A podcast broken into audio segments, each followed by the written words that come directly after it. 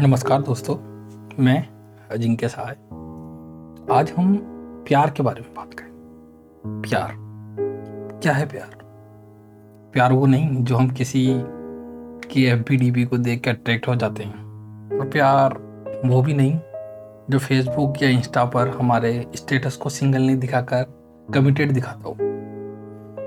आज के परिवेश में या यूँ कह लो, जो नई जनरेशन है उसने प्यार को समझा तो है, पर अपने ही अंदाज में। उस दौड़ती ज़िंदगी के साथ जो प्यार ठहराव माँगता है, समय माँगता है, वो हम नहीं दे पा रहे।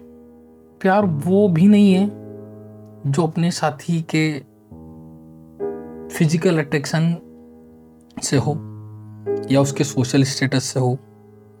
हमें प्यार को महत्व देना चाहिए। प्यार वो है जो या तो एक नज़र में हो जाए, या धीरे धीरे दोस्ती के साथ परवान चढ़े, या ऑफ़िस की डेस्क से छिपकर देखते हुए कि वो क्या कर रही है। या उसी ऑफ़िस में लंच ब्रेक में उसके साथ लंच शेयर करते हुए वो। बस प्यार यही है जो मैकडे की कॉफ़ी के साथ हो सकता है, बस स्टैंड पे हो सकता है। जहाँ से वो रोज कॉलेज जाती है। प्यार में जिम्मेदारियाँ भी बढ़ती हैं। दिखा भी नहीं। जैसे कि वेलेंटाइन डे मैं गलत नहीं मानता, लेकिन प्यार ज़ाहिर करने का तरीका हो सकता है।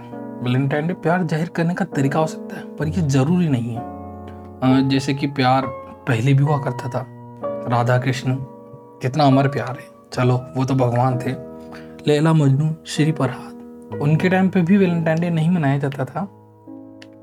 प्यार एक्सप्रेस करने का तरीके अलग हो सकते हैं, पर उसको रस्म रिवाज बनाकर प्रेजेंट किया जाए, ये गलत है। तो प्यार की महत्व को हमें समझना चाहिए। प्यार बस दिलों के रिश्ते को दिल से निभाना चाहिए। प्यार को कॉरपोरेट की तरह नहीं, कि यहाँ भी हमें ये सोचना चाहिए कि इससे फ़ायदा हो गया है नुकसान। तो प्यार ज़िम्मेदारी की तरह ले, दिल से निभाएँ।